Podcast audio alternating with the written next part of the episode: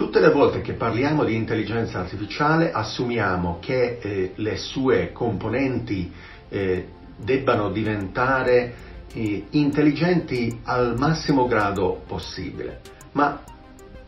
e se fosse vero che l'approccio opposto è quello giusto, dove troviamo quelle che sono le componenti eh, che hanno il giusto minimo eh, grado di intelligenza necessario.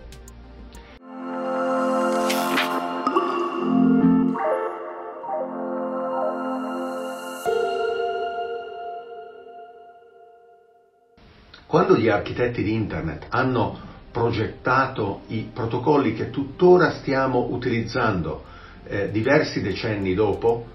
il TCP/IP, questi eh, protocolli sono stati molto accuratamente progettati in modo da includere eh, il minimo insieme necessario perché i nodi eh, della rete di trasmissione di dati allora nascente potessero comunicare pacchetti fra di loro eh, affinché questi arrivassero a destinazione senza preoccuparsi della natura eh, della trasmissione, eh, l'infrastruttura di comunicazione, eh, la natura dei nodi eh, che inviano o ricevono i pacchetti e men che meno del contenuto eh, dei pacchetti stessi. La ragione di questo approccio è che eh, gli architetti di Internet hanno molto ben capito che era impossibile prevedere il tipo di applicazioni che sarebbero emerse eh, in futuro nel caso Internet avesse avuto successo, come infatti l'ha avuto e eh, le applicazioni che abbiamo oggi non devono preoccuparsi se eh, le loro funzionalità sono previste a eh, livello della infrastruttura di supporto, perché garantitamente non lo sono. L'infrastruttura non se ne importa del tipo eh, di applicazione che viene costruito sopra.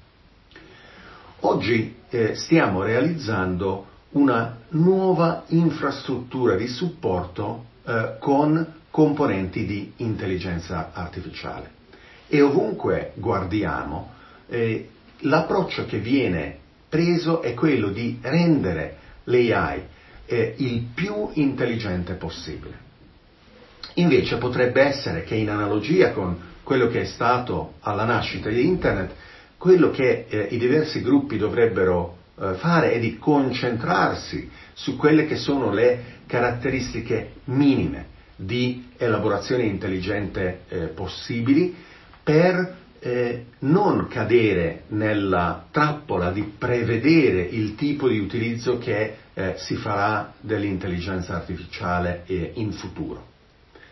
Quando mh, mm, incontriamo eh, espressioni come Internet degli oggetti, Smart Cities, Industria 4.0, Digital Twins e così avanti, eh, siamo di fronte a delle eh, eh,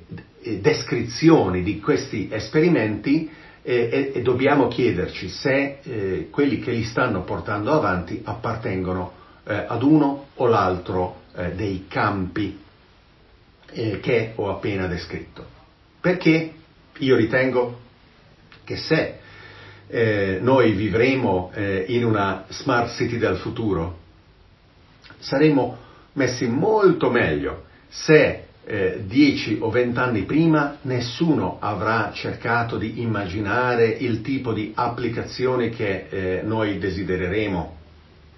codificando queste applicazioni a livello infrastrutturale, eh, per eh, come eh, si muovono eh, le, le, serrande sulle finestre o per come eh, si comporta il sistema di filtraggio dell'aria o per eh, come funziona la raccolta differenziata dei rifiuti mediata da, dalle macchine. tutte queste e una miriade di altre funzioni dovranno essere molto più snelle, flessibili, programmabili e eh, le eh, strutture di supporto che le rendono possibili non devono sapere in effetti e non devono preoccuparsi di che tipo di applicazioni stiamo parlando. e analogamente o similarmente eh, la eh, rete intelligente eh, dell'energia eh, composta da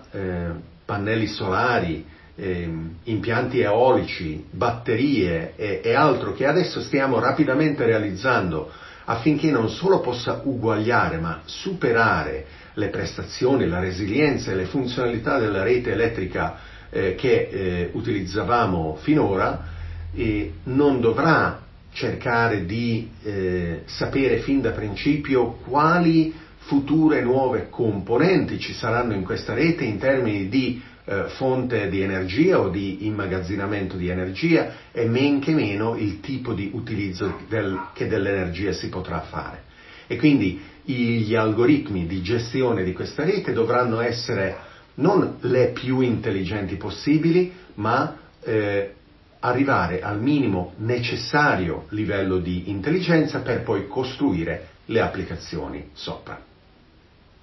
Quando eh, noi effettivamente parliamo di eh, Internet degli oggetti, eh, questa è, è, una rete che ormai sta superando di gran lunga eh, il numero di persone che partecipano alla Internet stessa. Abbiamo sempre più eh, nodi eh, dotati di una grande capacità di elaborazione, non solo nei data center, ma anche nelle periferie della rete.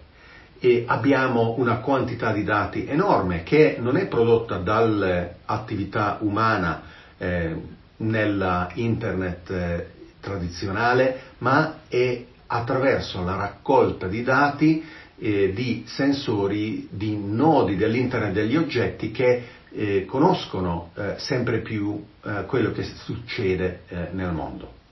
E gli algoritmi eh, intelligenti che girano in questa rete dell'Internet degli oggetti devono um, supportare